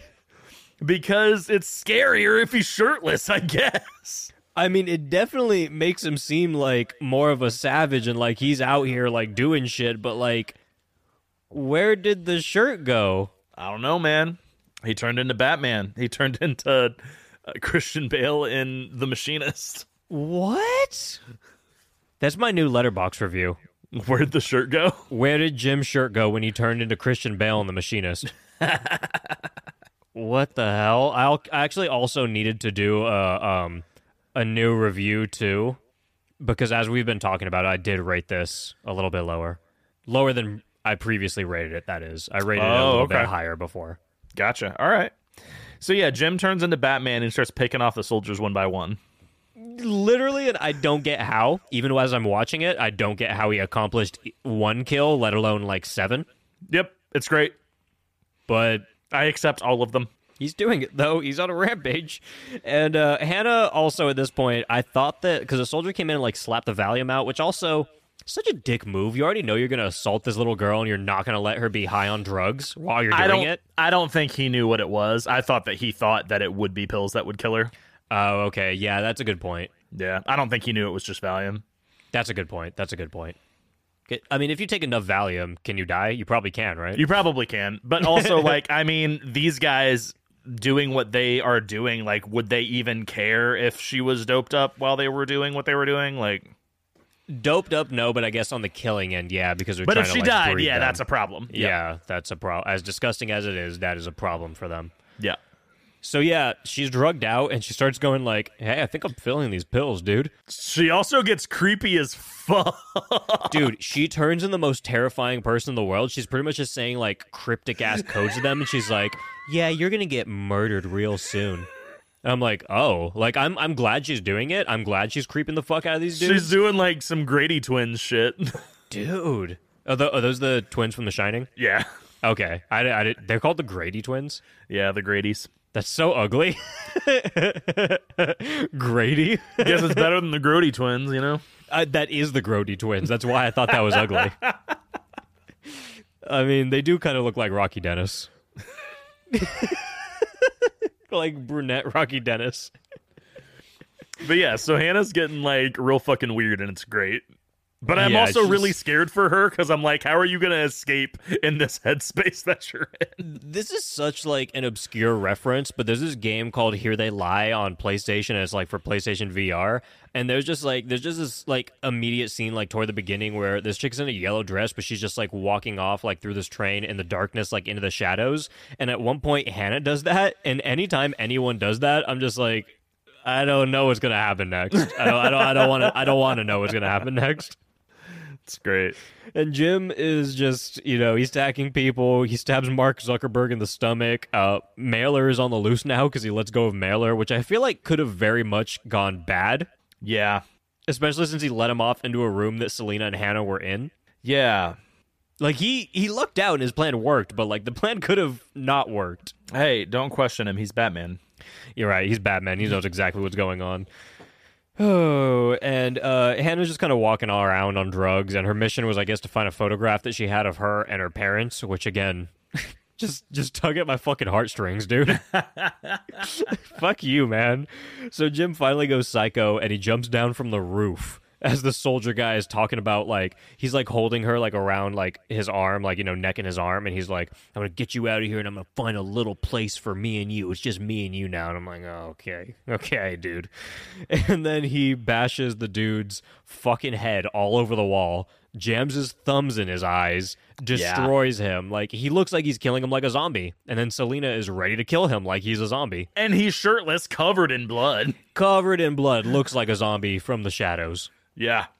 And also, I, I think we forgot to mention, though, before he goes full crazy guerrilla warfare, he lets loose the zombie that's chained up in the courtyard. no i mentioned that's mailer All that chaos is happening. Oh, that's Mailer. Okay, That's it, got it, Mailer. got it, yeah, got it. that's his name. He's the dude that I said like. That's when I was like, he had a plan that could have went very wrong. Yeah, yeah, yeah, yeah, yeah, yeah, yeah. yeah, yep, he, yep. he was that zombie that could have very much ruined his plan. Yeah, so I mean, Jim's acting like crazy Batman, and then there's a zombie running around who is killing people and turning them also into zombies. There's a lot of chaos happening here. Yeah, he's trying to save people, but he also let a zombie out in there that's actively turning every other person in the house into a zombie that's also after them. So I'm like, Right. I don't know, dude. You're kind of like putting everything against you right now.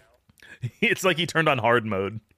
Yeah, dude, he put on fucking like expert mode or like fucking death mode, and he was like, "All right, bro, let's do it. I'm Batman now."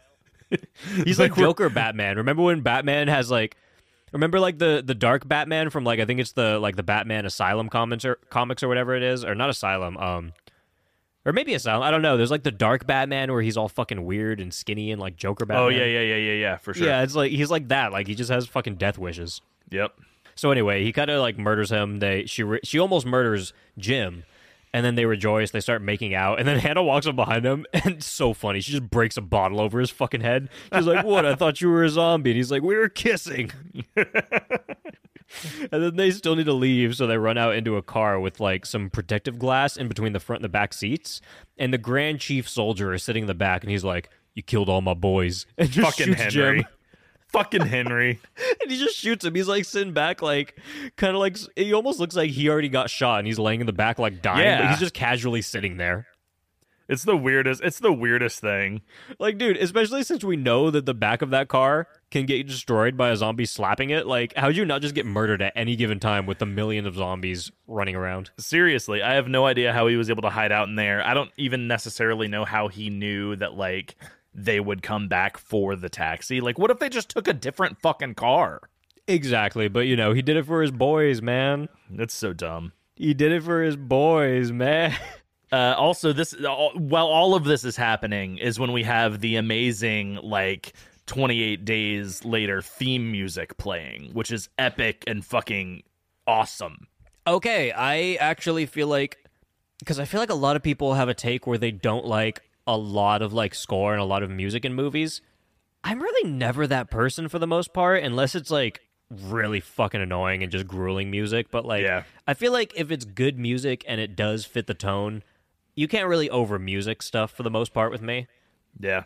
And I feel like this movie could be one of those where people are like, there's a lot of music and a lot of score because there is a lot of scenes where there's just like music that's set in a scene. But even though it's all very familiar and very similar, it kind of just like all kind of sounds like a slow rush song.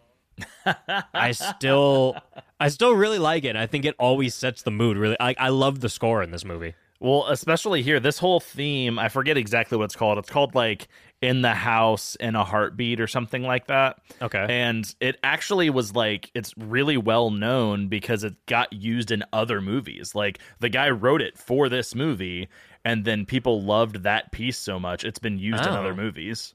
I didn't know that. Yeah. They even used it. He did the music for Kick Ass, and they ended up u- reusing this piece of music for Kick Ass as well. Oh, I knew this sounded familiar, but that's definitely where I've heard that from. I wouldn't have put that together, but that's definitely where I heard that from. Yep. Huh.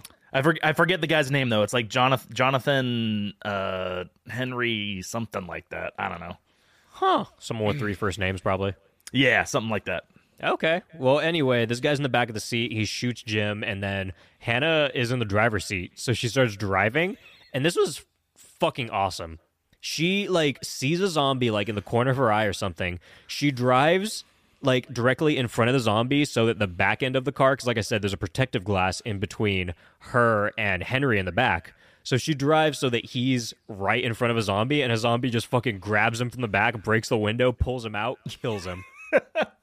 That was awesome, dude. The way that she just like went right in front of him was just like, "Here, you handle." Also, remember Hannah's high. Jim was just shot, so Selena's like holding Jim, and then Hannah just drives off. She's like, "What the fuck are you doing?" Drives off, gets him killed, pulls back up, and is like, "Hey, hop in, buds. We're going shopping." so Because iconic. Hannah's the main fucking character. She is. She's fucking awesome, dude. so yeah, she gets him back, and then they kind of just drive off. And then like she's like, "Oh my god, the front gate is locked," and she and Selena's like, "Do it, fucking drive," because she's just freaking out in the back because Jim's all fucked up because she finally has emotions for another person. And then they drive through, and then you just see like pretty much just a freeze frame of like Jim and Selena flying into the front seat. Which is pretty fucking funny. It's really funny. And then uh, 28 days later, again, so it's 56 days later, um, Jim wakes up in a bed in a beautiful area with like a bandage on his sore. And then not only that, there's a really cool helicopter shot, like like really cool, like it's flying around. It kind of just shows the scenery and whatnot. And then we see a couple of zombies in a ravine dying of starvation, Yep. which I thought I don't know, like that's a very simple thing to throw in, but also I'm like, that's cool. I like They, that. they they found a place that was far enough out in the country that by the time they're getting close, they're they're dying. Yeah, I like that. And honestly, at that point, I feel like, ah, do you even need the airplane? Like, it seems like that's the cool place to be. I would, I wouldn't even want to trust other people at that point. I'm like, you're the soldiers, you're military. I don't give a fuck who you are. Yeah, well, that's that's something they kind of introduced earlier on too. With the, when the soldiers were like kind of bickering at dinner, they were talking about like, well, you know, the UK is an island, and like, if you had this outbreak on an island, what would you do? And they're all like, they quarantined us. Like the rest of the world's going on, like everything's completely normal, and there's probably no virus in any other country. It's just they quarantined us on our island and said, "Fuck you." Yeah. So whenever they see Jim sees the airplane earlier, and that's kind of what gives him the idea of like, oh, maybe we could hold out and try to get help because he sees this airplane flying when he's out in the woods hiding in bodies. Yeah, I like the first instance though. Just, just the first step. You know, just go out, hide out, stay. Yeah, why not? I don't know. That seems, that seems better to me. Anyway, uh, Jim and Selena are kind of small talking, and then Hannah runs in and she goes, "It's coming!" and she says, "Key, like it's coming," so you know it's not a zombie. Or like, okay, something's showing up. Right. And then, well, I guess it's one zombie, but I feel like she wouldn't be that worried if it was just one. Yeah. She, I didn't feel like she's on her. She could just shoot it. Well, and I think that those little uh those little helicopter shots were supposed to make us think that something is flying around them, you know. Yeah, you do hear like some jet noises and stuff. too. Right. So uh, they lay some giant fabric down across the field, and it reads "Hello," and then a jet flies by, and then they're like, "You think they saw us this time?" Because it like it pretty much goes right over them, Yeah. and then yeah, it ends. And that's it. So there were at least a hell no amount of kills in this. Uh, one boob and one dick. Yeah, I was I was gonna try to help you keep keep track of kills, but like we've said before, or you've said before with zombies, it's it's not even worth trying.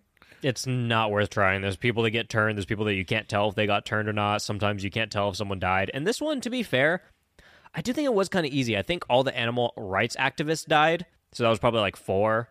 But then also like it's a matter of them getting turned. But I guess if you go people that were people and then turned, I think it was those animal rights activists. I think it was the scientist dude. It was Mark. It's just every it's just everyone except the last three characters. Everyone else died. Yeah, basically. I think pretty much every human you see except for those people. Like Frank died too, all the soldiers. So I think there's maybe like eight or nine soldiers, those people. So like Right. cl- like around the 1520 area, I'd say. Yeah. If you don't if you don't count zombies dying, because that's a whole nother fucking thing. Yeah, it just makes it way too weird. Like kill counts are not a thing for zombie movies. It's not happening. Yeah. Uh, there's this really funny review on Letterboxd that says, "Was this filmed with a pink Motorola Razr?" I was gonna say I'm I'm really glad that we had this same experience of like when we watched it, it looked like shit. When I saw this in theaters, it didn't look like shit. When I had the DVD of this and watching it on like a 720 screen, it didn't look like shit. But on modern on modern devices, this looks like it was shot with like an iPhone 3. The best film ever shot on my dad's old computer or old cam old camcorder. I'm sorry, old camcorder. It looks so bad. Shot on Samsung LG refrigerator. man that that really has to be some kind of like technological limitation with them using the digital cameras earlier than most people were using them that they can't blow up the resolution to actually make it look good in 4K. Sean Baker shooting an entire movie on an iPhone. Danny Boyle shooting an entire movie on a BlackBerry.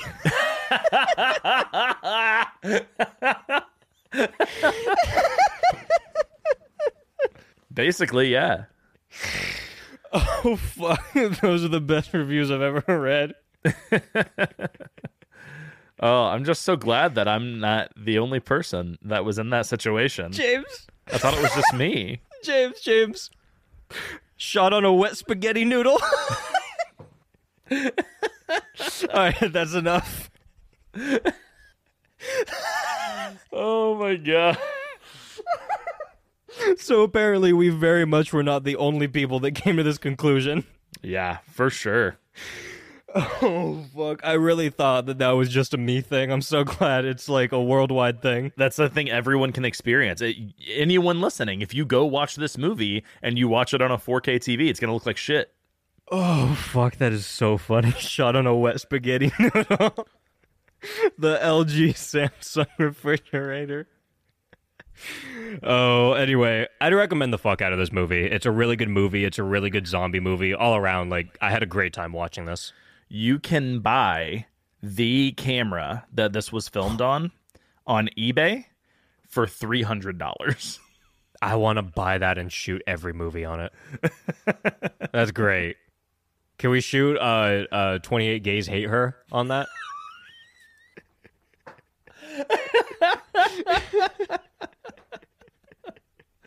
Make sure to listen uh, or go over to Patreon because soon I'll be adding a tier where we discuss uh, or we make our own horror movies, and we're gonna make uh, 28 gays later, or 28 gays hate her. 28 gays hate her. We can make 28 gays later too. That's fine. That's the sequel. Uh, would you recommend this, James? Uh, I do recommend this. I do recommend it. Uh, if you can watch it on your phone, maybe that's the better option. if you could watch it on a BlackBerry, that might be the preferred way of watching. Uh, it might be. It might.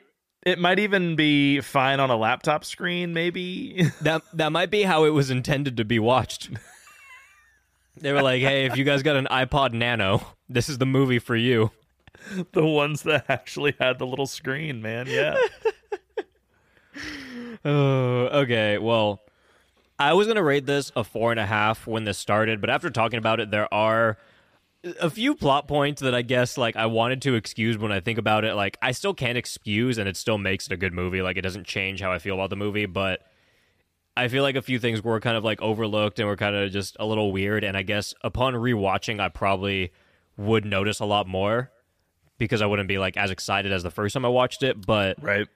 Yeah, four and a half stars when I watched this. Four stars now. I'm not bo- booting it down that much, but I think this is a really good movie. Like, this is a really good movie. Yeah. Four stars. It's a great movie. It's a really good story. It's really well executed. Um, it just it has some issues with the budget probably No, the budget was eight million dollars. it Oh, was that's just shot true, on a that's true. BlackBerry. It was shot on a BlackBerry.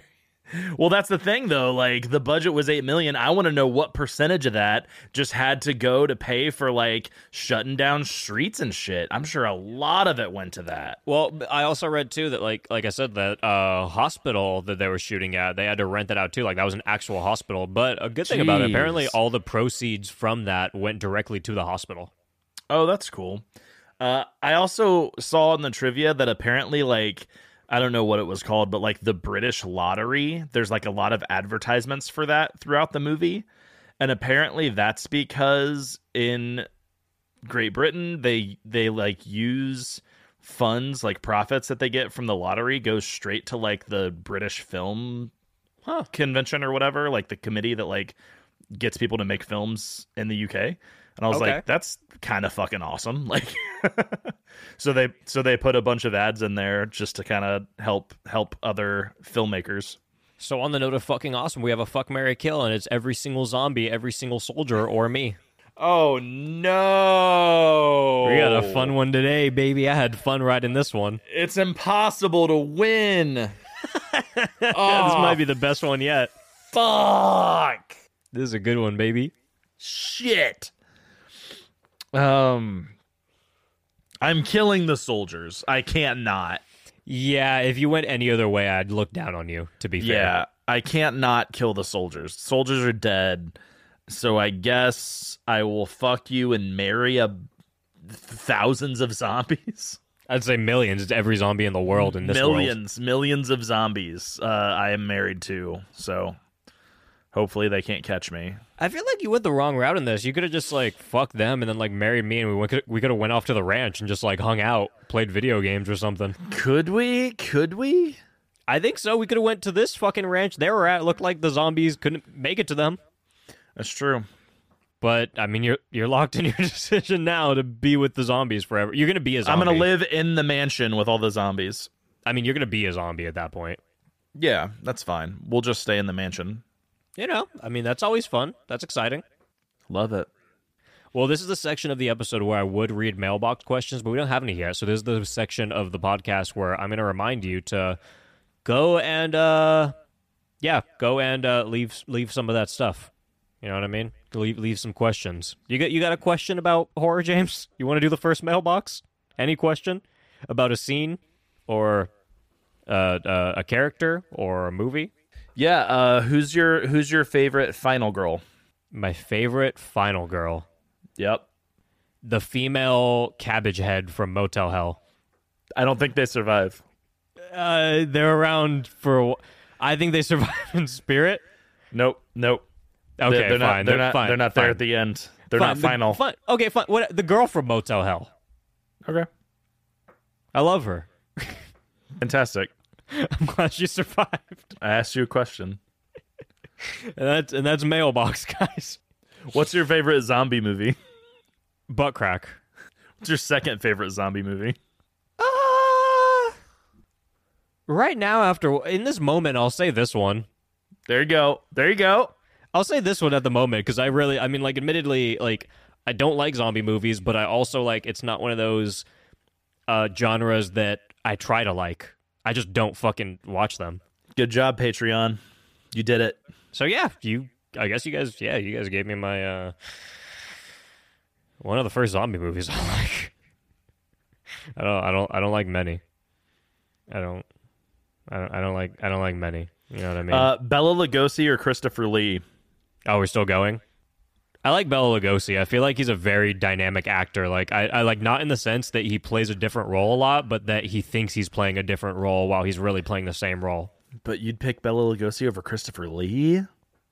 Maybe I think remember Oh, that time man. Bela Lugosi was like, uh, like hanging out with bats and shaving cream. Oh, I definitely remember that. That's pretty iconic.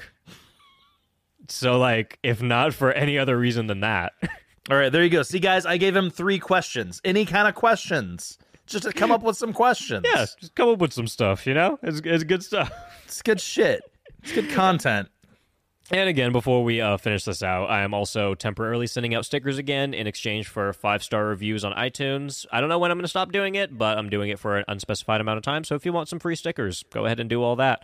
Um, you guys want to be in the Discord, you know, hop around for conversations. We have horror conversations and other stuff there. Uh, you can hop in the Discord chat. Just uh, you can go to Patreon and like get it automatically there, or you can just DM me or email me. You know, you don't have to pay anything for it. I don't mind if you do either way. If you guys just want to be around for the conversation, just email me, send me a message. I'll send you a link to that. And uh, the best ways to keep up with everything Horror Soup are to follow the Instagram at Horror Soup, which I am most active on. Follow my Twitter at Horror Soup Sucks, and follow my movie reviews at Horror Soup Caleb on Letterboxd. And you're on Letterboxd now. What's your Letterboxd, James? Uh, night shift video on Letterboxd. So that's N I T E S H I F T V I D E O, right? Yep. Nope. Yep. yep, nope. Yep, that's it. Uh, go do that. That's good stuff. And you can send your own horror movie suggestions to our suggestion email at horrormovierequests yahoo.com. Send any business inquiries to horrorsoup. And I'm occasionally on YouTube and would appreciate a subscribe while I'm trying to figure out a consistent video format that I'll probably discover in about three years. Just search Horror Soup. And thank you to Tom, aka the Mutant Members Only Club, and Ross Lee for making the music that you are hearing on this episode. And thank you to James, James Hudson from Night Shift Video, for coming around and talking about uh, penises with me. Pleasure to be here. I haven't seen this one in a long time. It was good to revisit it. And uh, you know what? On that note, do I have do I have the outro music right here? I don't think I do. Oh, I do. We're gonna listen to it. Yeah. Grubs up, baby, grubs up. Give me horror soup, give me, give me horror soup, give it, give it horror soup, horror soup. Would you like some bread? I'll do you a slice with a pinch of salt. It'll taste really nice. You've done really well, cause this stuff tastes just like hell. Swallow it down, it'll fill up a hole. Stick out your tongue and lick out your bowl. We're having a bite with creatures of the night. Grubs up, baby, grubs up. Give me horror soup, give me, give me horror soup, give it, give it. Grubs up, baby, grubs up. Give me horror soup, give me, give me horror soup, give it, give it horror soup, horror soup. Horror soup will keep you well fed. Its gorgeous smell could wake the dead. Vegetable is just forgettable. If your energy's low, you know what to do. Simply gobble on down some of this spooky stew. Rewind and dine a hungry Frankenstein. Grubs up, baby, grubs up. Give me horror soup, give me, give me horror soup, give it, give it. Grubs up, baby, grubs up. Give me horror soup, give me, give me horror soup, give it, give it horror soup, horror soup. Let me be your Sweeney Todd, your private chef. I'll be your just dessert. You can even drink it from a cup. I'll do the washing up. I'll do the washing up. I'm getting full. He's getting full. My belly's gonna burst.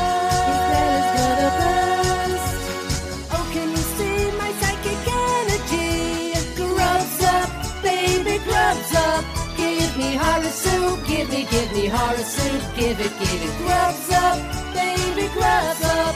Give me horror soup. Give me, give me horror soup. Give it, give it horror soup. Horror soup.